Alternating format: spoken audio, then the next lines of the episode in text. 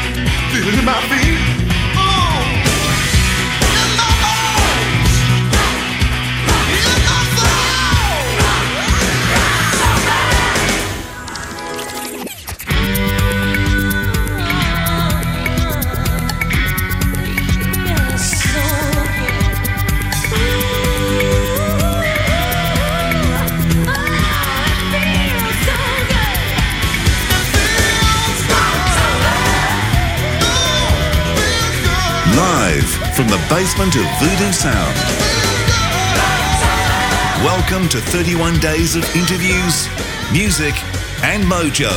It's Rocktober on the Mojo Radio Show. Hey, everybody, and welcome to a very special Rocktober edition of the Mojo Radio Show. It's been 11 months in the making, but it is finally here.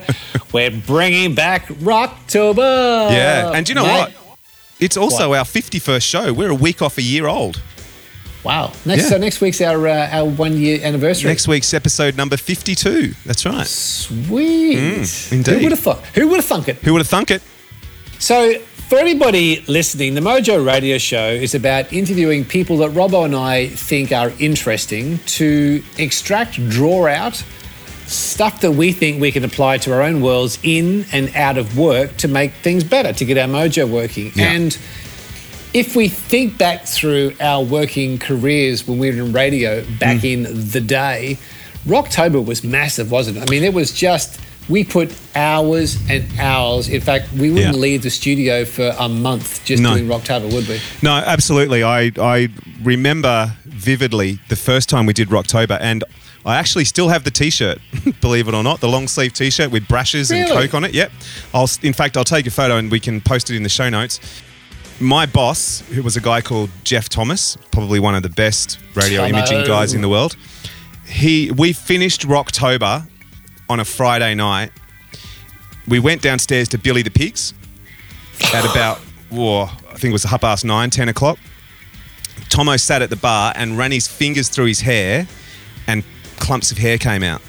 He oh, was that no. tired, that stressed, that over it that he, he, he was just literally falling apart. So yeah, we put everything into Rocktober. But I was also going to say on top of that, Rocktober's been around a lot longer before. I grew up with Rocktober. 2SM did mm. Rocktober back in the 70s, you know. That, it's, it's, I remember when I was growing up, uh, 4IP in Brisbane were doing yep. Rocktober. Yep, absolutely. Without it was massive, cool folks. So, for the folks who are listening to us around the world, we do have a pretty global audience now here on the Little Mojo radio show. Rocktober was a month that radio stations would basically take the rights to and Robbo and Tomo and the guys would lock themselves in a studio for weeks and months on end and produce up all this imaging pieces around Rocktober. And then promotions guys like me would go out and we'd get live acts and we'd do acoustic sessions and giveaways. We had sponsors like Coca Cola. Remember Brash's? Brash's were a sponsor in the latter years. Hang on one sec, Gaz. The um, hang on, my mobile's ringing. Hang on one sec. Let me just grab this. Kat, is that you? Yeah, it's me. How you going? It's Robbo. Hey, Robbo. what are you ringing us for? I'm ringing you because I just want to say um, thanks so much for your support. I'm down here at Daisy's rehearsals, and I want to give you guys the secret code to our secret location gig. Oh, Gaz, watch out. Won't be so secret anymore. Secret's out. That's it. the secret sound. The secret So, yeah, sound. Thanks for your- Secret's out, guys. Thanks for your support. Yeah. And so love your work. And um, yeah, we'd love to see your listeners and our secret show. That'd be brilliant. So go on, give us the code So it's I love TDD. for the, The Dead, Dead Daisies. Daisies. Yeah. Oh, there you go, guys. So if you're in Sydney on the weekend of uh, Sunday, the 11th of Rocktober, there's your secret code. Jump onto the Daisies website, follow the links, stick in your code, pay for the gig, and you will be there partying your pants off. Mate, you're a legend, Kat Swinton. No, no, uh, you're a legend, mate, and thank you again. Not a problem. I look forward to seeing you guys at the gig as well, hey? Oh, All right. you- yeah, we wouldn't miss it. Don't worry. Rock we're on. bringing we're bringing the families. Rock on. yeah, bring the kids. Out on a Sunday. Beautiful. All right. Okay. Thanks, Kat. Talk soon. Check out. There you go. What, Dead mate, that's a huge, uh, huge start to Rocktober. Yep. We've got some uh, live concert tickets, which is what so that's what Rocktober is all about. It was unpredictable. It was interviews and calls and Yeah. live gigs and acoustic. It was tickets and movies. It was just Absolutely. It was just a big month where we threw everything at it, and Yep. we are endeavouring to bring Rocktober back to the world. So a bit of a, a Rocktober flashback then. If you want to do a Rocktober flashback, let's do a this day in Rocktober. Ooh, okay. Let's Yeah. uh, throw, throw me a bone. What year? Okay, let's go back 21 years. Phew, Long way back, I know. I know you're only young, but you're probably very young. yeah. I'm sure you'll remember this. Prince's single "Let's Go Crazy." This one.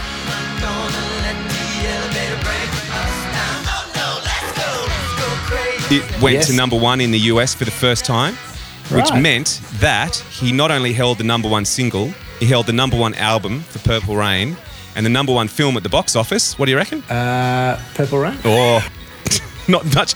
But listen, the, the amazing thing about that is the only other act that's ever accomplished the same feat was the Beatles. Interesting, and Yeah. we will get to the Beatles a little later on in the program. Indeed, we will. Big chat about the Beatles with the boys. So yeah, but um, there you go. On this day in October, we might do a few of those over the rest of the month. It's very good. Well, mate, um, let's rip into this week's uh, interview.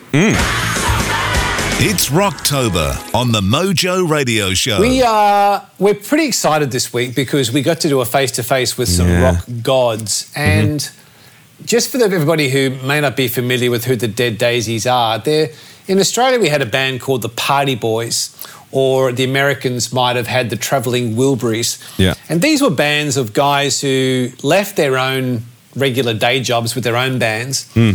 Collaborated hmm. and created some fabulous music and toured. And the Dead Daisies are former members of Whitesnake, Motley Crue, Guns N' Roses. Psychedelic Furs, Billy Idol, Guns N' Roses, mm-hmm. like the greats of Thin Lizzy, the greats of the great. And these guys all collaborate, get together, and they've done a brilliant album called Revolution. Uh, which is the uh, Spanish for rev- Wait till you hear them pronounce it properly. And we caught up with Marco Mendoza, who is the bass player out of Whitesnake and Thin Lizzy, and John Corabi, who is the lead singer, formerly the lead singer of Motley Crue. What and hasn't he done? Scream. Yeah. yeah, and he, and it was a fan, fantastic interview in a hotel room um, in Sydney right before they went to rehearsals. So. Um, these guys are rock royalty. They've been around the traps. And I think I just want to make one thing clear for anybody before we start the interview is although this is a rock rock and roll band being interviewed for Rocktober, listen to what the guys talk through because there are some wonderful life learnings that don't apply to the music industry but apply to business, our relationships, Yeah. our children, our spirit, our Yeah. creativity, our innovation. And what really got me as I talked to these guys and, and we went through it is just the learnings that could be taken from different industries and applied to different parts of our life, don't you reckon? Oh, I t- absolutely. I was just going to say, my son Jack came with us, and he made an instant connection with Marco, just with the stuff that he was talking about, and um, and in fact, we won't go into it. But Gary and I were talking about before the show about a, a special moment that Jack had with him after the program. And look, I, I, and I think you're right. And let's not give anything away. But um, Marco's had his own battles, and he talks very openly about that. And I think what he has to say about about that is actually the highlight of the whole interview, really, isn't it? Yeah. It really is. I mean, to me, it was a very special part of the almost the one year anniversary of the Mojo radio show. And uh, what, what was what was really interesting, folks, is we sat down and the guys were so incredibly generous with their time. We just started riffing, and we basically started started talking and chatting because we have a lot of commonalities, and we just started. We sat on the couch and we just started chatting, and I forgot to intro the guys. Yeah, well, I think we both did. Show.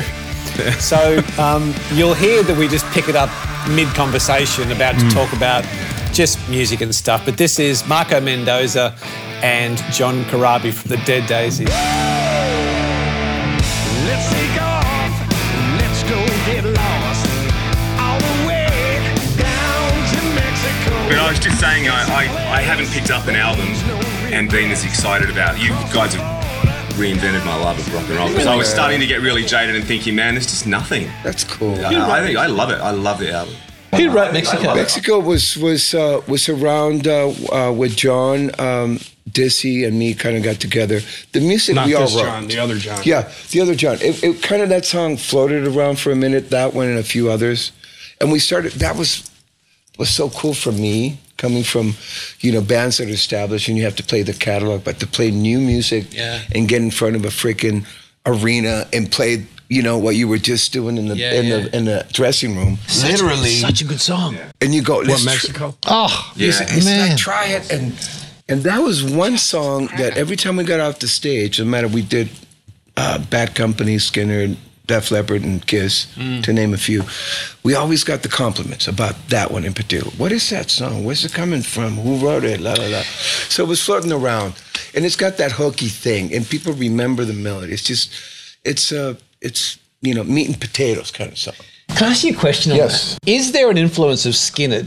Because I'm a Skynyrd 38 special. Absolutely. I'm that's I, 38 That's I can, how tell, I you, I into can tell you right now Yeah. that um, I was I I was a big Lynyrd Skynyrd fan when I was growing up. Um, and I, you know, I used to play in cover bands back in New Jersey, Philadelphia. So we used to do Mr. Saturday Night Yeah. Special. Uh, we did Give Me Three Steps. We did a bunch of Devil stuff, and I was Bottle. crushed Yeah, yeah. when I read about you know picking up the newspaper and seeing about the plane crash and all this other stuff. And and Dizzy, I believe. Uh, Skynyrd is one of his favorite Yeah. bands ever. Really? Oh yeah, yeah. Dizzy So, talks, he preaches. huge, uh, huge the, fan. The Skynyrd Bible, absolutely. Because I does. heard and Mexico, you can hear it. and you I can, can hear it. I can hear Skynyrd in it, Oh, and yeah, I yeah. went when I see the boys. If the opportunity comes up, and you just fact you just mentioned, I went. that was that was this uh, is such a Dizzy, Skynyrd- absolutely doing this. Wow, really? Yeah, slapping his butter on it, butter, a lot of Skynyrd butter on. Yeah, absolutely, yeah. And you can hear But it on weird. the rest I of mean, the I mean, it's weird. Like if I've actually had some people go, "Man, it's weird. It's kind of got this Southern cross thing. between between like ACDC and Skynyrd. Like Yeah, there's a, there's a. Skynyrd vibe to it, but Yeah, there's yeah. like that guitar heavy riff is stuff. very ACDC ish There's as well. a really interesting, I think, um, uh, genre coming through. where you get guys like uh, a thousand horses. Um, Rival Sons. Yeah, the rivals. Um, and uh, I heard another band the other day that was um, there's this smoky, skinned Mexico sound coming out now, with guys going back to almost like the Waylon roots, Jennings yeah. outlaw The country, roots, but crossing over into just great classic rock and roll. Yes. Do you know what I mean? Like that. yes. I think uh, uh, you know that's part of um, music evolution, and even uh, um, I mean, in, in many facets in life. But music goes through those cycles, you know, Mm. over and over. I mean, I've been around for 85 years. I've seen it happen three or four times already. You know. Yeah. I've been around for 85 years. Yeah, he was- I've been around for 85. this is my on man. this, is, this is his third life. Third, third go round. Oh, wow. Did I look that bad? Jesus Christ. Makeup. More coffee. Sorry. No, it does go through that thing, man. And and a lot of bands are going back to the the analog thing, which is part of where we all came from. Like the Cadillac 3. I don't know if you guys are across the Cadillac 3 yet. Swampy sound that it's just, it just to me it's like a live this, this- band. Yeah, It's it what is. and these guys It's are not stripped polished, down. Man, it's not. what you record, what you play is what you hear in the album, and that's what you play live. Mm. You know, that's what's so cool about this band. It's it's there's no extra. Shit and we didn't we didn't you know with the record even though there was there was a couple songs that they had started working on prior to me joining the band. But, you know when we came here we got into a room and we just sat down with acoustic guitar keyboard his bass not even any drums. And we just kind of sat and we worked on we we sketched everything out molded it. And then we went into the studio 301 and we were here like Marco said earlier 32 days but we literally wrote and recorded mixed mastered 17 songs in 32 days. So we had did the artwork Yeah. and everything. We had the uh, title the whole bit. So we kind of we kind of did it a little old school. Yeah.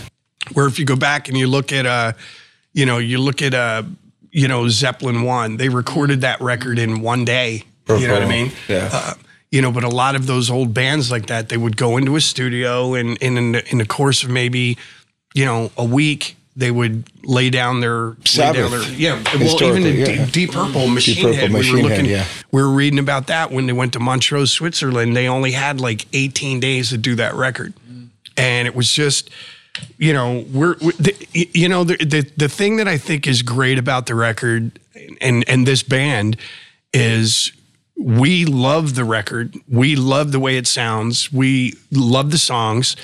Um but this is this is what we all love listening to. Um the last time we were here um, you know, we would go to the studio and we work on stuff and, you know, we would do a song and, or we'd start working on a song. And we had all these like little side names for them right when we were starting to work them up. Um, for example, um, there was a song, uh, Get Up and Get Ready on the record. Um, Richard had this riff and then there was this one little thing where him and Marco kind of link up and they play this riff together. And it was weird. Like, it didn't really influence the riff, but there was this one song. I, You point- up- yeah, you point I a reference. Derringer. That's right, Derringer. Derringer live. That's what it was. Yeah. From the live record from like 1977. I go, dude, check this out. Listen how they're doing this thing, and then they all they do this break, and then they all link up on this thing, the bass and the guitar. So the working title for Get Up and Get Ready was Derringer. You know what I mean? And um, but we would come back after working in the studio and we would get back and we'd be working on lyrics or whatever and but the whole time like my computer would be pinging and marco or richard or dizzy we'd all be sending each other youtube links to go watch grand funk live from 1972 at madison square garden or, or some zeppelin show or whatever. So this is all the music that we grew up listening to the music that we love. And I think that we just kind of, with this record, we were able to just kind of get into a room and just create with no, there was no boundaries or no rules or limitations. We just kind of did what we wanted to do. So that's that's interesting. Just just on that, John, when you are walking down the street coming here today, I was thinking about you guys get on stage. You've all got you have to have an ego to be on stage to perform. We go to look at you guys perform and to do a show. You've got to be a showman because that's what you do. Then you go to a studio and you've got to collaborate. And you've almost got to, in some ways, put that ego and showmanship aside to be able to collaborate to bring something together. How does how does the, it's interesting hearing you say that you're pinging each other's stuff. How does the creative process work amongst you guys to come out with a cracking track like you know, like a Mexico or I think there's a lot of. Uh, uh, I think there's a lot of mutual respect. First of all, like we've all known each other. Um, some of us have worked with each other and become fans of each other. Mm. But I think that's at the basis, at the core of everything. Is there's a lot of mutual respect in that we know what we what everybody does, and without sounding pretentious, everybody's at the top of the mm. food chain. Mm. Bottom line, you know, uh, what John is bringing to the to the plate is just um, amazing. You know, he's he's a great front guy, great songwriter, fun guy to hang out with. Uh, and I would say the same thing about Richard and Dizzy, and we had Jackie Barnes, who was he had a plethora of ideas all over the place, really creative. So it was the creative thing.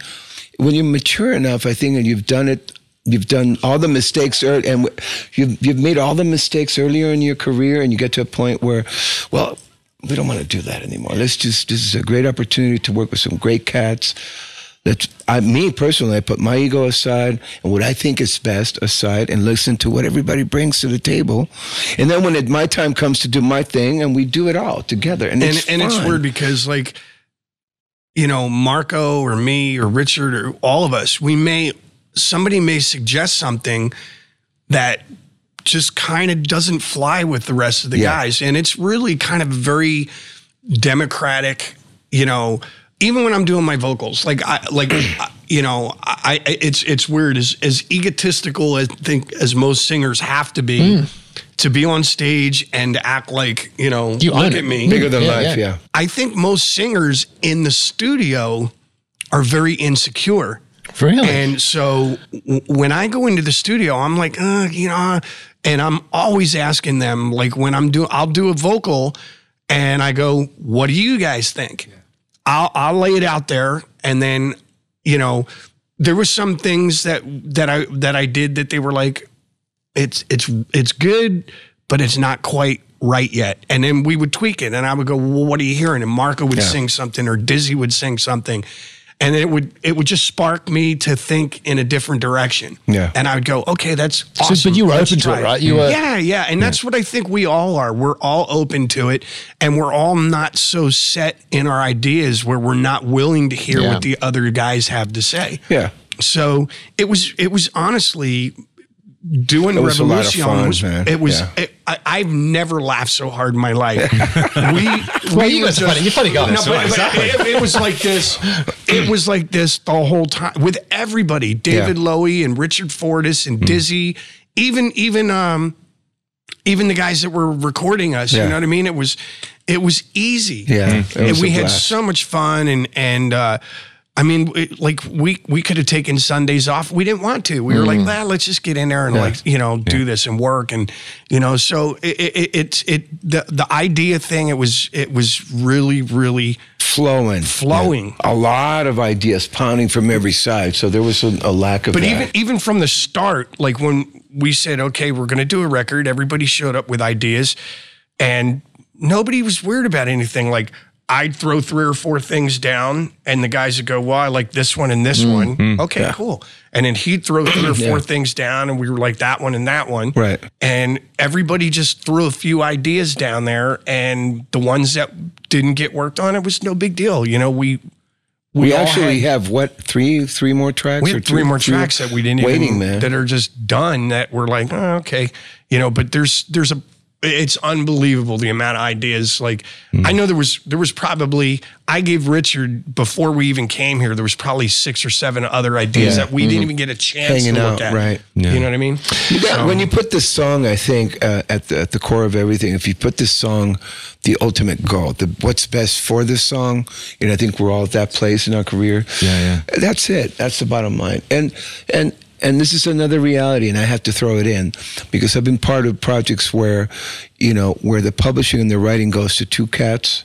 This is we all share. Yeah, so when you get that out of the way, the mm. business is out of the way psychologically, it's like, let's just get our best effort out. It's not about, well, I want 60% mm-hmm. and yeah, he's going to take 40 and this Yeah. cat's got nothing. And psychologically, I got to tell you, that starts working its thing and it it's blown up a lot of the best bands around mm-hmm. because of that. So at, at the core of that, when you have the business taken care of, then everybody shares and shares alike. We're all making the best effort to get the best sounding music out there and put on the best shows, and that's it. And we all share. You know, it's mm. it's it's very important. I got a quick question for you. There's a, a, a classic uh, line that I love from Dave Gilmour when he's talking about um, Dark Side of the Moon. He says, My only disappointment with the album is I never got to hear it for the first time. I never got to sit back with a pair of headphones on and just experience the album because he had so much to do with the creative creation of it and all that sort of stuff. Is there a sense of that with you guys? Is is there a sense For that, me, there is, yeah. yeah? Yeah. I never get to sit back and just go, "Wow, that's a great album," because I there's so much work finally that heard goes it into in it. Europe. I was in Europe here recently, and I had to. Yeah. Um, because it was, uh, you know, when you do, I was doing my solo thing, and that's like stripping down hardcore in the trenches, and just to get inspired because I was so looking forward to seeing the guys and doing the Kiss thing. Yeah. I heard it top to bottom, and it's a great album. yeah, yeah it is. It is, Yeah, man, more than we realized. Yeah. Again, because we were in the thick of it while we were doing it. And I, I still haven't, you know, like the, when I was here doing the record, we literally finished, got on a plane, went home, and then because I have a solo band as well. Yeah. Hmm. So I immediately went from Dead Daisy's hat, Yeah. took that hat off, put my solo thing on. I went out and started doing shows. Yeah. And so I I got, I kind of got away from it, and then I got the list. Okay, we're we're gonna this is the songs that we're gonna do with Kiss on tour. So I basically sat and listened to those songs, figured them out, figured out like, oh, okay, Refresh, I, I got to yeah. refresh now, you know. and, you know, so I haven't, I don't even have a copy of the record, so I haven't even heard the record from top to bottom yet. The mastered, yeah. Yeah, yeah. I haven't heard it. We have So- rough mixes, actually. I was Yeah. going through the rough mixes and the masters. John, I've got a question for you. Um, you've said that Steve Marriott from Humble Pie gave you some advice Yes. years back, which then framed what you wanted to do when you went out on your own venture you just mentioned. Can Mm-hmm. you just talk us through the advice that Steve gave you and how it's impacted you? And Well, it, it was weird. We, we did, when I say we, the Scream, when I was in the Scream, we were rehearsing, uh, doing pre production with Eddie Kramer, who produced our record. And we were at this place in North Hollywood called Leeds. And Leeds has two buildings one's a recording studio, and one's like rehearsal rooms. So, anyway, we're in there and, uh, we're kind of working on all our parts for the Scream album. And so Eddie's sitting in the back by this mixing board and he's listening and he's giving us advice on how the bass should play with the bass drum and the drums here and the guitar should. So we're doing all that stuff that you do. And these two guys keep coming in to the room with, you know, caps on like yours, baseball cap and jeans. And they're just sitting in the back of the room and they'd talk for a little bit and then they'd leave and then they'd come back and they'd talk and they'd leave. So after about two days, Eddie finally brought the two guys over. And unbeknownst to us, it was Steve Marriott and Peter Frampton. And this was probably 1989 or 90. And I guess um, they had talked, they were going to do a new record with Eddie. And they were putting the four original members together again Jerry Shirley, Peter, Steve, and Greg. I, is it Greg Ridley was the bass player, I think. So they were going to do this. And uh, I was just like, oh, God, you know, like, you know, smoking and, you know, live Fillmore, is Fillmore West or live from the Fillmore, Humble Pie, like great records. So I just happened to see Steve out at the coffee machine and we were talking and he had listened to uh, Man in the Moon and Father, Mother, Son and all these songs that, you know, we had. And he just commented and he said, you know, you have great material. And um, I thanked him and he's made this comment to me about if you can play, he goes, I can hear the songs, the way you guys are breaking them down and tearing them apart. And he goes, Your melody and the guitar, it's great. It's like you could do those songs acoustically and they're great songs. So his theory was that if you could sit down and play an acoustic guitar and play a song and and sing it to an audience and entertain an audience, then you've got a good song. So I always kind of had that in the back of my mind. So, you know, obviously I did the Scream, then Motley, then Union, and then I was in Ratt forever. And um, so when I did decide to do a solo record, I wanted to, I didn't want to come out and do what everybody would expect from me. So I did an acoustic album.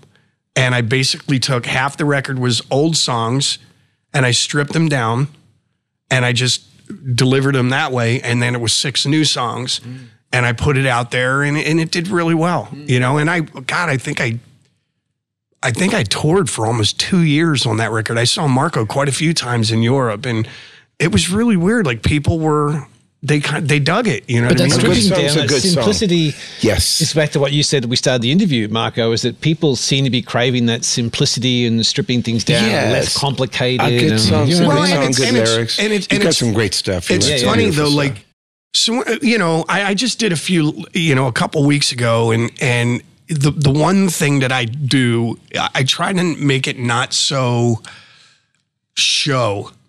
You know, I literally sit with a a stand, acoustic guitar or two, and then I have a table with some picks and just a couple mm-hmm. drinks, and I just sit there and I'll do like a few songs and I'll explain what the song was about because I mm, think yeah. a lot of people, even myself, when I met Aerosmith, and I literally had the opportunity to sit on a couch and play Seasons of Wither with Steven. And I was playing the song and he sat down and we talked and and he told me the whole story about how he wrote it. Oh, cool. Mm. And I was like, I'm a fan. Mm. And I was so blown away by his story of why he wrote it and how it came together that I'm I've done it in my shows f- forever. And I think that most people, you know, it doesn't regardless of who you are. Like I'm even a Beatles fan. I'm I'm a huge Beatles fan and I'm t- I have two books at home that literally goes through every song that mm-hmm. they recorded and it tells you what the background story was on every song. And it's just amazing to me. So I try to do more of that. I tell some jokes. You know, I do a couple love songs in the middle of my set and uh, I, I just make a little joke and I, I'll say something like, uh, yeah, these next couple of songs are, uh, these are about the women that I'm currently giving all my money to.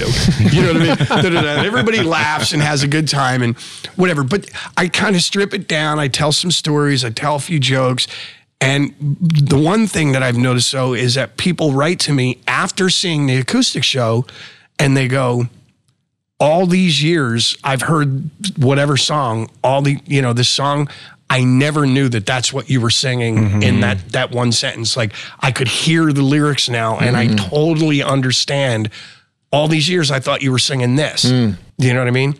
So it is So cool and I think it's refreshing for people. That's interesting. How are you guys collecting stories now for a song that's different from how you might have you've been around Mark you were saying you've been around for a number of 135 a, years. num- a number of a number of decades.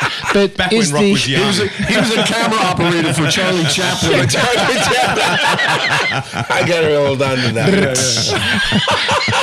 we'll put that one in the set. Um, so how are you? How is I think ideas for me, and and I'll be the first one to say, listen, the writing process for me evaded me for the longest time because I, I, I was one of those cats that got really busy, and I got hired as a bass player, and, and I collaborated in a lot of stuff, but I always took it for granted. You know, it's like, okay, I'm in the business, I'm playing with some great bands, la la la, and, and, uh, and up until let's say the past ten years, nine years, I found the importance of it to tell your own story, to express yourself, to be creative, whether it's good or bad. I, I got to a place in my career where it doesn't matter. I need to write some songs.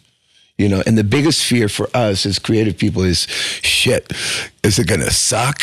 You know, well, I'm over it. I got over it. But people like how did, you, John. how did you get over it? How, how, how did you get over that fear? I for me uh, for me personally, what happened is I got sober a long time ago, and I learned a new way of dealing with myself and the world around me, and it's all about tolerance and acceptance. I accept who I am today with all my flaws, with all my shortcomings, and all my assets. It's okay. I have a, I have a place to work on. If I want to improve on something, I just put the time in, you know. Mm. But as far as the, the writing thing, you know, there's, I, gosh, I've collaborated with some of the heavies, you know.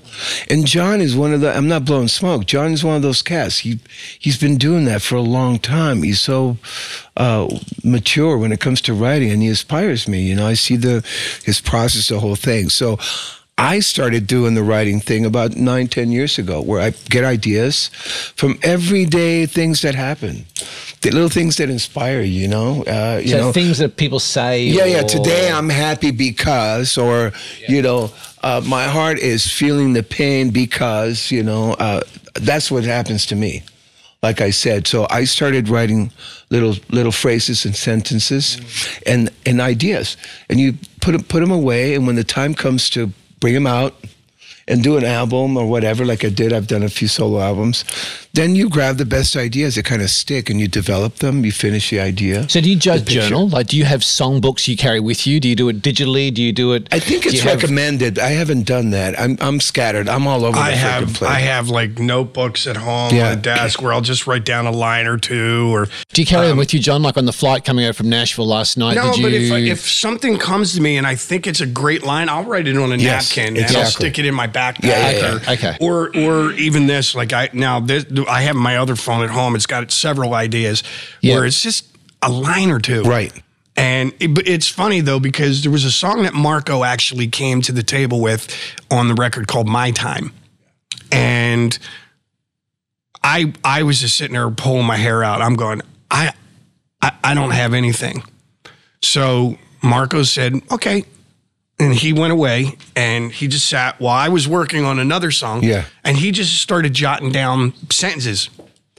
And it's funny because even even with a it, it- you know I would say bass player, singer, whatever, but even like a lyricist, it, everything is not going to be awesome hmm. you know but he just he just brought enough to me it was a page full of stuff and he brought enough to me where i looked at it and i saw a couple words in it and i went boom Bing, boom bing, boom bing, yeah. boom put that together and it was like pa, pa, pa, pa, pa, pa, pa. and once it started it was like Yeah.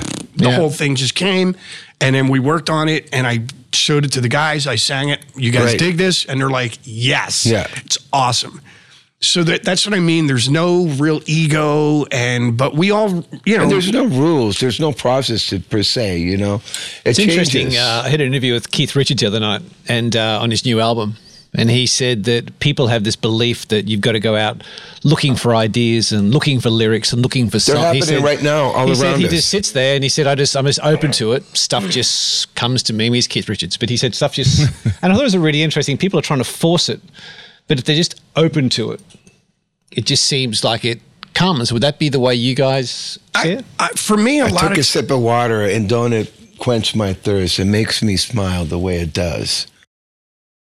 Don't you think it There you go. hurts? Okay, remember that was recorded. No, I'm Yeah. serious. We get, I do we, mean, do we get a the royalty? 'Cause we were- rhyming, the thing. It's moments, minutes, and and I think the better songwriters are, are they have that ability to grab, slow down their brain. I got chills. Slow down the brain and capture every second, every moment. And us in the lifestyle that we lead, doing this constantly. You know, there's so much shit going on in brain and uh, you know uh, activity, and you're putting you're suck, putting stuff in, but that it, it eludes us. All these little moments, you know, the sun, the frickin' the flower, the the, the dew on the frickin' dandelion, the the daisy that's not dead. It's really alive and thriving. I mean. So on and so forth. I mean, it's a So, trip. that's But interesting, to be able Marco, to do that to slow down, you know. is do you is that important to you? I, I've been I've been reading and endeavoring to learn about this whole thing about stillness and silence and how important meditation It is, is. for leaders. For you guys who are at the top of your game, you've been around, you've you've fronted and played in the, the best bands in the world. Is is that part of your day, or is stillness, silence, meditation, spirituality? Is that now part of your world? You know, it's it's really funny. My my wife, you know, I told you about my flight, so I was supposed to leave Saturday. I went up leaving Sunday, but I got up and I had some breakfast with my wife, and then I was like, "Oh, it's cool," you know. I, but before I go to leave for the plane, I can go to this. We go to this little pub in my neighborhood, and we watch American football, and so I went. I went to go watch my team for like an hour. It's you know I I missed the other two hours, but I for an hour, and it was funny because I was just kind of sitting there watching the TV, and all these people kept coming up. Like I'd watched the game, and somebody had come up and talked to me about, "Oh, you're back in town," or "When are you leaving again?" And I'm like, "I- "I'm leaving in an hour." And then I watched the game, and then finally, my wife kind of realized. She goes. I guess after everything that you do, like That's your space. you would just like like a couple of hours of silence to watch your thing. Yeah. And for me, like when we go on tour, I love noodling around on the guitars when I'm on tour. I'll sit in the dressing room. I go on stage. I, you know, I think we all give 125 percent, and and then when you get off, like when I'm I'm done the tour, like I just want to go home and decompress. Mm-hmm. And everybody does it a different way.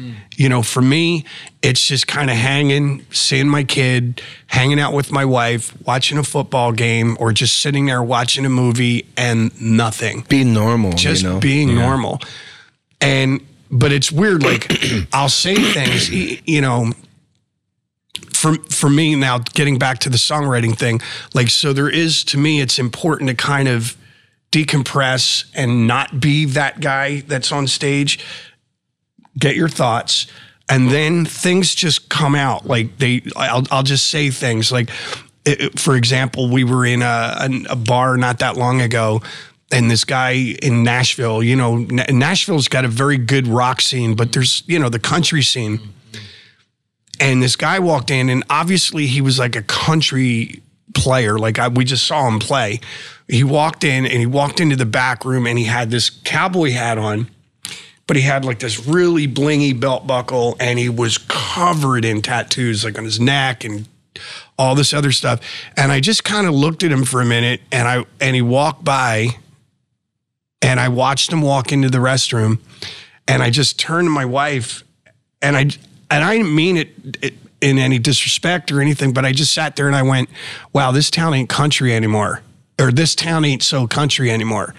And she just looked at me and she goes, "Write that down. That's a great That's lyric. a great title. Yeah, yeah, this yeah, town yeah, ain't yeah. country anymore." yeah. Yeah. Yeah. And so I wrote it down, and uh, you know, then that's something that I can, whether it's a country Develop, song yeah, or yeah. whatever, I can work on that. Yeah. But it's just like these weird things come to you, like you know, you could see a bird and write a song about you know a, a bad company, seagull. Yeah. He went to the beach and he sat there and he watched the seagull flutter around for 30 minutes. You know what I mean? And it's like you get these people get them These moments, Or, yes. or another one, Mar- uh, Martha, Martha, my dear. I don't know if you know the history of that. Paul McCartney wrote a song about his sheepdog. Really? It's about his dog. It's go. about his dog. Martha, my dear, look it up. And so it's just these people get these, you know, different things from whatever Life. life. Yeah, You know what I mean? John, you just mentioned uh, sometimes you sit down with your guitar and you tinker. And I heard an interview recently with uh, Family Man from the Wailers, and he played back with Bob Marley. And during the interview, he had his bass and he played uh, that boom, boom, boom, boom, boom, boom, boom, boom. And the guy interviewing said it's almost like it's a second lyric, and it just Uh-huh, it yeah. just took me away. And Family Man said that the bass is the backbone The backbone. of music. And I just wonder, are there moments where you guys do disconnect, where your guitar becomes your best friend and you're just sitting quietly, no one's listening, no one's watching, You're just. and Always for it- me. It's a meditation for you. It's just a friend. It helps you just to. Does it, do do those moments happen for you guys? For me, yeah, yeah, absolutely. Yeah. Yeah, yeah. And and it's usually When you least I- expect it. I write just- my yeah. best riffs when I'm not focused on the guitar. Right. When I'm just holding it. Exactly. It- It's the weirdest thing. Like Yeah. I could sit and Yeah, put yeah, a movie yeah. on. I'll put a movie on, and I'll just sit there with a guitar and I'll just noodle while I'm watching the movie. And then all of a sudden, like I'll, I'm going, oh wait, wait, where? Oh, this is a Yeah. great riff. Where does that come from? I have no idea. I have no idea. If you want to get idea. deep, if you want to get deep, Let's go there. I I think it's the left testicle region it's somewhere. the, it's, it's the ball. Okay, but, Ted- but Ted- another- Ted too He said deep. the- but- but- Tad too deep. TMI. Keep it above the belt buckle. but but honestly, if you want to get a little deep, in my opinion, this is only my opinion. There's a realm, you know, frequencies. If you want to get into physics, hmm. there's frequencies that are all around us, man, that we don't realize we we live in, and every so often. You know, our mind and our spirit opens that window, and these frequencies come in. That's where music is. That's, uh, in my opinion, that's Wow, what music. That's what it speaks to us in a freaking instinctual way. It's it's the gut, you know. Like ninety percent of the folks out there they're singing half the lyrics wrong. They don't understand the story. Slow like Travis motion. Walter. exactly. But they're tapping into that melody, man, and that groove and that freaking. It's it's uh, tribal. It's beyond our comprehension. It's music speaks to us in a different realm, in a different level, you know. And uh, but it, it, it was funny. I read this and book. the left hand testicle. I, I, I, no, I read, I read this. Let it go, man. I read this book years ago, and uh, for anybody that wants to check it out, it, and it, it really makes sense because a lot of the stuff that they were talking about in the book, actually, I could relate to, and it, it, it was written for artists that have kind of a maybe a writer's block or they just they're just it's called the artist's way Oh yeah, uh, Julia. Yes. uh, Julia Cameron. I, I, I don't I can't Yeah, remember who read it, but it's yeah, this it. huge coffee table book. And then if you buy it, you can buy the book, and it also comes with almost like a diary or a journal book. Yes. And basically, what they were saying is in the book is that there's the left brain and the right brain, and one side of the brain controls all your normal like uh, Motor skills. motor Yeah, skills, Uh, like all your it's like responsibility, everything responsible, you know, and it's like your left. I guess it might be the other way around, but the left side of the brain is the creative part of the brain, and a lot of times when you get a block, it's because the right side of the brain is telling the left side of the brain. That's stupid. Yeah. Don't do that. Yes. That's dumb. Human nature. You know, all this sh- shit.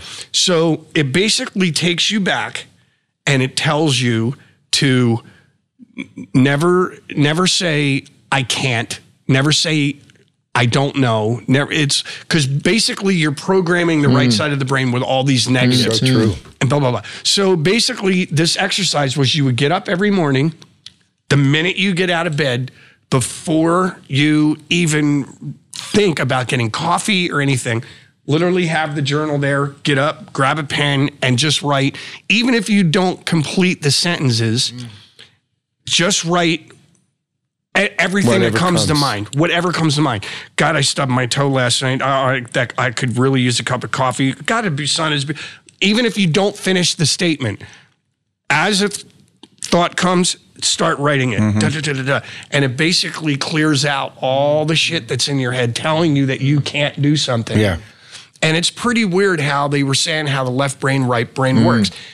One of the things that they were saying is when you're focused on something else, like driving, I can't tell you. I've written so many songs when I'm driving. It's ridiculous.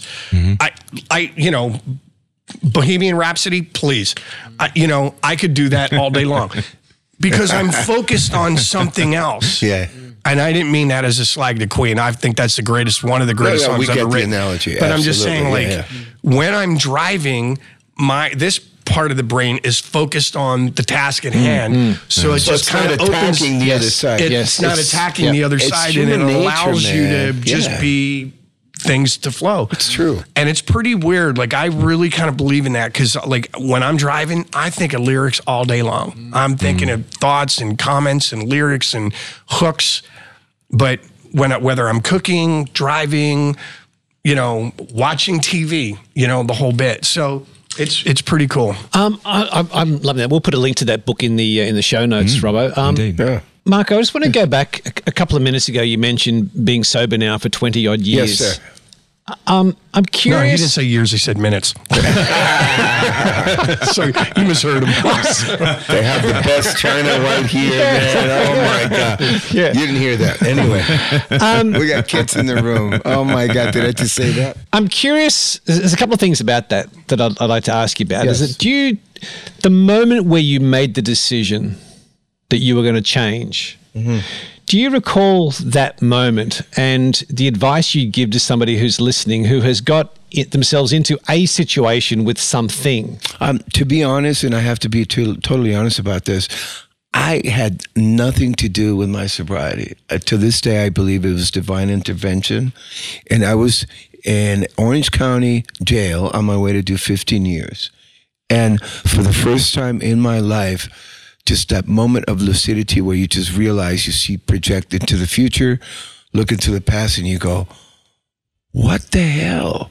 What happened? How did I get here? I'm ready to change, you know?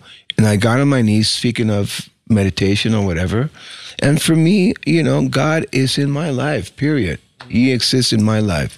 He guides me, kind of lets me know he's my, you know, I'm a pendulum. He kind of keeps me in the middle, man, and he keeps me balanced, you know. So I got on my knees and I prayed and I let everything, all that emotion and fear and everything you can imagine, just let it out. And I cried like a little baby girl for hours, man. And I finally got to that word, surrender. I surrendered. So to your listeners, surrender to the fact, the first step, that you have a problem. And that'll be the beginning of the rest of your life. That's what happened to me. I finally said, I can't, I have no control over this. It's disease. It's got control over me and my whole life. It's ruined me to the point where I, you know, it's over. My life is basically over. So from that point on, and that was September 20th at three o'clock, 1987. No, don't ask me how I know this, but who's counting? But that's what happened to me, you know. And I've learned how to uh, do it 24 hours a day. And that's the first thing that happens, you know, with people that have this issue. It's it's pretty overwhelming to think, wow, can I get through this day without having to frickin' this or this or that? The fact is you can. But yeah, it comes down to how willing and how ready are you to take the steps to get out of that insanity, you know? I've been really, I've watched hours of you guys being interviewed by different people all over the world. And I've been really impressed by the both of you. And I guess knowing you're a father of five and with what you've been through, what what are the values that you are looking to represent you want your kids to take on? Um, you know, um, like we were joking earlier, I I want my kids to know me inside and out. And uh, you know, mom, their mom has a different opinion, but I think it's important for for them to know where I've been, so that you can you can prepare them for life. You know, it's life out there. It's tough sometimes. So the parenting uh, thing is the most important thing you'll ever do in your life. And I got to give a lot of credit to my wife. She's amazing. She's a great mom. So I would like for them to realize that uh, I made a lot of mistakes in their behalf. Isn't that Yeah, that sounds right. right? Exactly. We made Oh, all yeah. the mistakes in your behalf. Just listen for a minute and don't make the same mistakes. Don't go that way. Go that way. I got burned doing going that way. And these are all hit so many walls. So I'm here to spare you. Mm-hmm. But at the but at the end of the day, you have to say, you're gonna make those mistakes and I still love you and I'll be here to pick you up. That's all you can do. Yeah, there's you can give them all the advice in the world, and you know they may take it, they may not. Right. You know, I I have a son. My son is actually my drummer in my solo band. Yeah, that's cool. And you know he Same- he same. had some issues a couple years ago, and and uh, you know just I'm like, dude, I I tell you all the time, like I've done this, I did this, I did this, but I also realize too, I can throw it out there. He's going to figure it out his own way. Right. He's going to make them. He's either going to make the mistake or he's going to listen to what I have to say. But either way, if he makes the mistake, I'll be right there, you know, going, I told you. you little bastard. They have to live up. Get out of my way. Get out of my way. I'm Go make me a sandwich. Go make me a sandwich. Watch the It's my quiet time, all right? This is my quiet time, bitch. I've got one hour now. Back off, man. Um, we have been talking to the boys from the Dead Daisies. This has just been uh, an absolute treat. What's the song that you hear and go, oh, I wish I'd have written that. I wish I'd have written that song. Abbey Road, the whole album. Really? Oh, yeah. yeah. Wow. It's amazing. There's that two album. songs on that record. Yeah. Uh, you know, I, I got into the Beatles obviously first, but there's two songs on that record. When I They're heard just them, I was yeah. like, I have to be a singer. Really? Yes. And one Same of them, here. Really? one of them was "Oh Darlin" mm-hmm. by the Be- "Oh Darlin." Yeah. Mm-hmm. and it's just to me like I heard you know the verse "Oh Darling," but then when he gets into that bridge, when you told me, and he, it's like this other voice comes out of him, and I'm going, "Whoa, this is insane!" Yeah. and the same one, he does the same thing. Tonality wise, is Golden Slumbers. Yeah. he does Oh, the same wow. thing on that song, and I'm like, Yes. That's what I want to do. Really? Yeah. Those two songs probably started me wanting to be a singer. The same for you, Marco. Like, Pretty much. That was the first album we got, the first vinyl we got from my dad for Christmas from Santa. And that was it. I got hooked, man. It was like uh, the Pandora's box opening up, and it was, and here I am today. It's like, wow, what happened? But yeah, that was the light that you know, that was the fire that kind of lit the torch, man.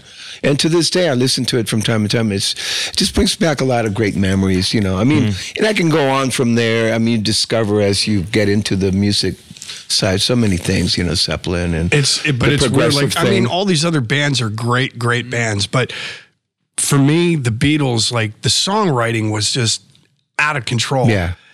the vocals were out of control. Production, and the then if writing, you go and you look at each guy individually, Their parts. the way they played their parts for the song, Yeah. They're so important. it- it's never going to happen again. Like I mean, even even when I was in Ratt, Robbie Crane, uh, you know, we used to, player, we used yeah. to talk, and he's like, "Oh, my favorite bass player is this guy or that guy or this guy or whatever," and I'm like, it- he knew I was a Beatle fan, so he said to me, "Why do you like? What about what is it about McCartney that makes him so great?" And I went, just one day, I go, "Here's what I want you to do: go in the back lounge of the bus, and take your iPod, put your headphones on, and just sit down and learn the bass pattern in Penny Lane. Mm-hmm. Learn that bass, learn that bass, just the bass in that thing. And he went back and he came out the next day and he was like, holy shit, Yeah. dude. Like, oh my God, he's a fucking monster on bass. I go, okay. So we had this game. He would come in every day and he'd go, pick a song today. And I would pick another song and then uh, you know and he would go in the back and he would learn it and like to this day like i'll see him every now and then he's like dude thank you like that game Wow. upped Yeah, my yeah. game on bass What was it about that game? I know we're going to let you go, but I'm just enjoying this so much. what was it about that that you think made the difference to him that was profound? What what what was it in that little game? Well, it, it's funny, and this is again, uh, again, I'm I'm just kind of a music goofball, but I bought that book, and it's like kind of common knowledge that they they would write songs and go into the studio and record, and McCartney was so to me was so musical, melodic, melodic, very melodic. But he would he would literally in in most cases when you record a track, the drums are the first thing to get laid down, like Mm-hmm. the drums and the bass. Now, even when we did the Revolution record, we all tracked So everything drums, together. Then bass. Well, we All the track rhythm everything. tracks, Everything, everything gets we done together. live. And then if there's something like if Marco goes, wow, you know, I don't really like my tone on this song, then he can go back in And and, play it. along with the drums. The drums mm, are like mm. the foundation; they're there. The heartbeat. And then and then you put the bass, and then you do the rhythm guitars, and then you know you stack from there. Mm. And the thing about McCartney is that he his sense of song. So they would do the drums, they would do all the guitars, they would do all the vocals, piano, like all this other stuff. And then after everything was done, vocals, he would literally sit down and come up with a bass line Yeah. that complemented. It was the last thing recorded. on the yeah, board. wow, that's interesting. So he would do like Penny Lane, there is a da, Yeah. na, na, na. So it's almost a second vocal It is. track. If So it's like a it- backing track. Yeah. The one thing I just heard was it was uh, the bass and the drums. It's on YouTube if you want to check it out. There's the bass and drums soloed from Abbey Road for the song Something. Right. And it's it's it's sick. Just hearing the drums and the bass, you can faintly hear the guitar Yeah, in the yeah, yeah. background. Yeah. The bass and No, drums are just Brilliant stuff. unbelievable. Huh. It's Paul insane. McCartney is the cat. Absolutely. What a good way to finish. Boys, uh, we so appreciate your time. I could sit here for hours yeah. talking to you we come back about tomorrow? stuff. But uh, Yeah, yeah, let's do it, man. It's been a real treat. Thanks for being on the Mojo Radio Show, guys. Yeah, it's been thanks uh, great. us. Good luck with Pleasure, man. It's been, Pleasure. um, it's Let's been do it again. Yeah, man. 31 days of pure mojo. Rocktober. On the Mojo Radio Show. I got to say, I've done a hell of a lot of interviews in my time, recorded and been a part of. That was close to one of my favorites, if not my favorite. I loved that day. I could have talked for hours. Yeah, these guys are about to go on tour with Kiss. They're going on the Kiss cruise, I think, through the Bahamas, and they're going to start touring Europe. And um, Marco was very clear at the end of the interview. He's very, very welcome. And Marco was very clear at the end of the interview. He definitely wanted to come back on the show and Mm. talk some more because they were. Um, I honestly, mate, I could have sat there and talked to those guys for hours, but had they not had the van turn up to go to rehearsals, I reckon we'd still Yeah. be there. But, and the rest um, of the band knocking on the door, going, "Guys, guys, we need to go." yeah, I think it was when Dizzy to them saying, "What the are you doing?" Yeah, that's right. Uh, that's when that's when the lights went out. Um, Yeah, we better leave. Now, part of Rocktober is giveaways. Yes. and we have some Dead Daisy CDs of the album Revolution. We do indeed. away. Yeah. Um, and we also got an email from Rick Price Yeah, from he's thrown Nashville. A, he's thrown a handful of CDs our way to, for us Yeah, to toss and at our listeners. Yeah. He follows us on Facebook and loves the show each week, and he sent us some stuff as part of Rocktober because he remembers Rock, Rocktober back from the mm-hmm. 70s and 80s. So Yeah. to win, folks, it's really easy. Mm. All you've got to do is ring the radio show hotline, which is 08 7200 Yep. 6656. And if you're living overseas and you want to enter, please do. Um, you can even Skype that number and it won't cost you a thing. The number in that case is obviously Australia. Um, if you're dialing from a telephone, the, the country code is 618 722 Mojo. So, um, yeah, dial that number. And just ring the hotline, leave us a message. We will put some we'll put some callers to air, and Mm, we'll if call you leave you. us your telephone number, we'll call you in the next show, which is uh, Monday, next Monday. So please give us a call. Dead Daisy CDs, Rick Price CDs. We have got some Mojo Radio Show tea towels, some stubby coolers, some soap on uh, a rope I heard you mention earlier. soap on a rope, and some shower caps. Beautiful. a matching No. set.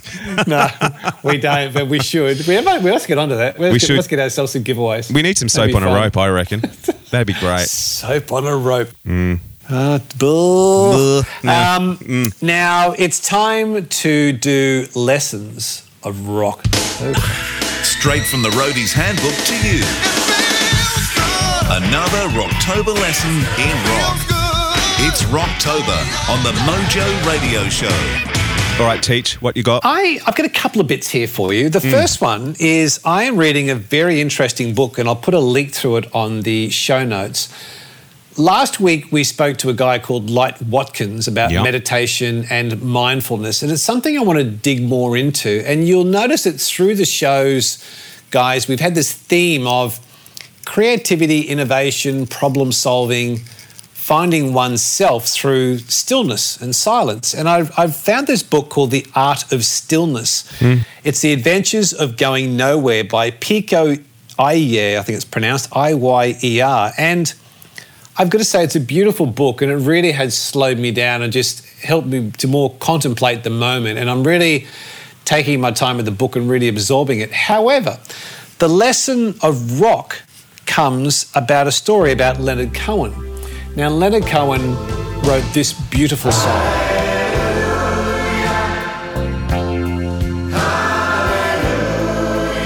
Now, Leonard Cohen checked out basically at the height of his career as a singer songwriter and went to live with some Zen Buddhist monks. Hmm. And he worked there for five years and basically went into as a recluse and just stayed in silence for five years. And he said he got more of a hit from that than any other drug or form of stimulant he'd ever had. Wow. And he said that stillness was such a big part of his world. And this book just outlines the sort of Leonard Cohen story, then goes into other stories about the power of stillness and how it's good for our wellness and our brains and our spirit. But I, I continued to learn about Leonard Cohen because I'm quite fascinated by this. And I found a quote which I thought was quite beautiful. He said, Before I can discard the verse, I have to write it. I can't discard a verse before it's written because it is the writing of the verse that produces whatever delights or interests or facets that are going to catch the light. The cutting of the gem has to be finished before you can see whether it shines. and I thought, it is, but I thought there's, there's a number of things because in the interview we spoke to the Dead Daisies about that, and they Yeah. both, as soon as I talked about stillness and silence, Yeah. they both leaned forward and their eyes lit up. They went, absolutely. So I Mm-hmm. think there's a learning in that. But the second part I like, and the boys also talked about it today during the interview, um, John and Marco, is that you've got to put pen to paper. And I think too many people don't create or get their song out or the copy for a website or the right speech for a wedding or getting something out of the system. We tend to store it in our minds and we edit our ideas in our mind before putting it on paper. But what Leonard Cohen is saying is that you've just got to start writing. You've just got to get it down because the cutting of the gem has to be finished before you can see whether it shines. If you don't write it down, you mm. can't tell what you've got in front of you. So don't edit it, get it out. So, uh, what do you think of that? How am I, how am I I traveling think so that's, far? that's that's very deep. That I think that's great, mate. A little bit Rocktober, a little bit beige, but yeah, still very Rocktober. Mate, it's a little bit vanilla. Yeah, a little bit vanilla. Well, what if I went a bit of Dylan? Yeah, go on. There you go. There, now, All you, right. now you're talking my language. Now, Van Morrison hmm. once categorized Bob Dylan as the greatest living poet. Yep. And he said that Dylan, like many great creators, he valued the unconscious aspect of creativity. Hmm. And he then quoted Dylan by saying, The best songs to me, my best songs, are songs which were written very quickly. Very, very quickly. Hmm. Just about as much time as it takes to write it down is about as long as it takes to write it. Yeah. Now, whilst we're on this lesson of Rocktober, the lesson I took from that is that we shouldn't judge our ideas. If we throw the idea of Leonard Cohen with journaling, songbooks, I spoke to the boys about Dead Daisies today and they concurred. Yeah. What about John playing his guitar in front of the telly, noodling away? Exactly, and that's the that's the subconscious mind doing it, while the conscious mind's watching a movie on telly. His subconscious mind was, I think he called it noodling. Mm, he did. And it's interesting that Dylan said here he just starts writing as quickly as he can. And a lot of singer songwriters, and I'm quite curious about how the writing process that we can apply to writing a great piece for a birthday card or a website or writing a great tweet or a post on Facebook with how do you find just the right words? And I think we edit them too much. And what Leonard Cohen's saying, and I think Dylan is backing up, is that it's just to get it out there. And the longer you procrastinate, the more you let that voice of judgment edit your words and your thinking.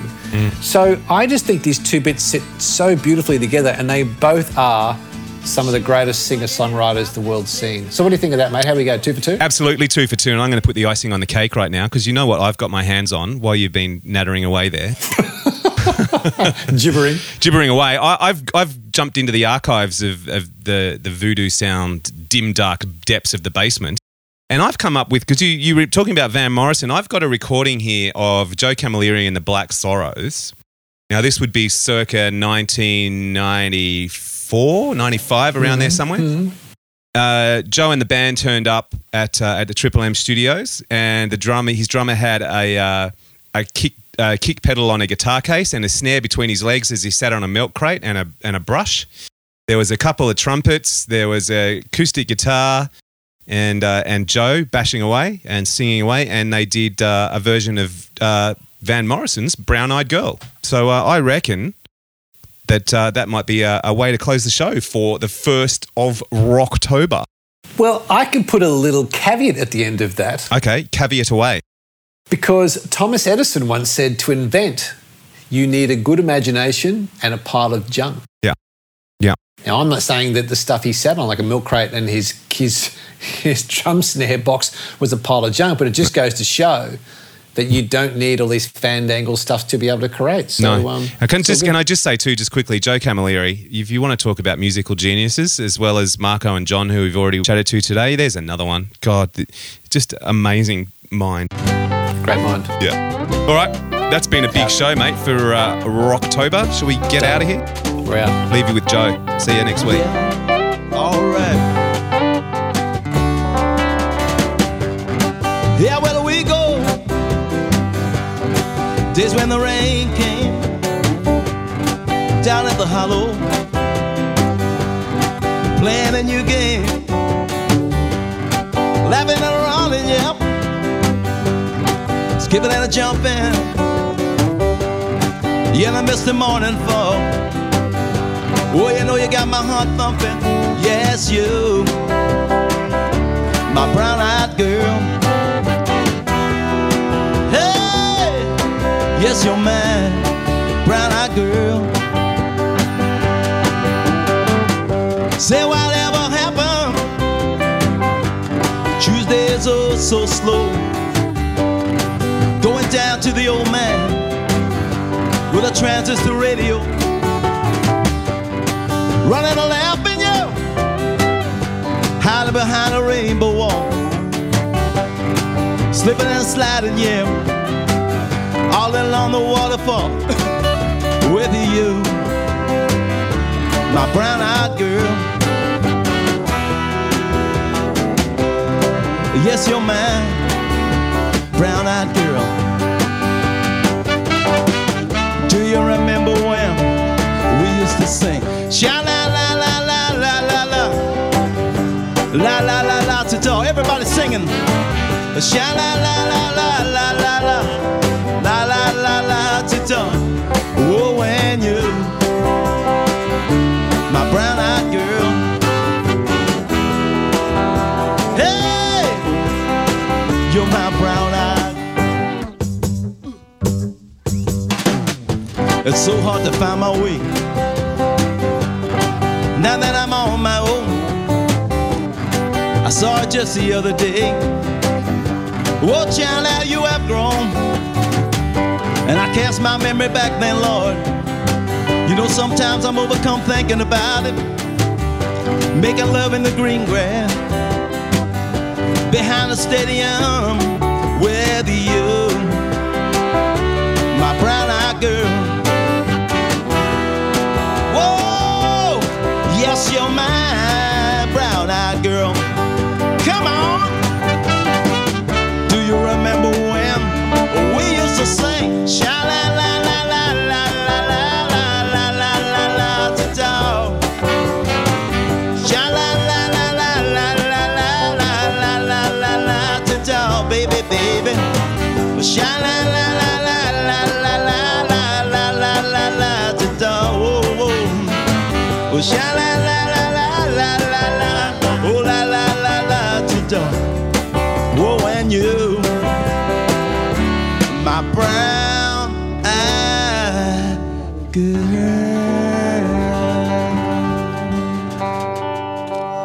C'est la vie. The Mojo Radio Show is produced and recorded in the studios of Voodoo Sound. For more tips and tools to get your mojo working, check us out on Facebook at The Mojo Radio Show or online at themojoradioshow.com. For more about Gary, see GaryBertwistle.com or to polish your next audio or video production, check out voodoosound.com.au. And for the right voice, realtimecasting.com. Andrew Peters speaking. See you next time.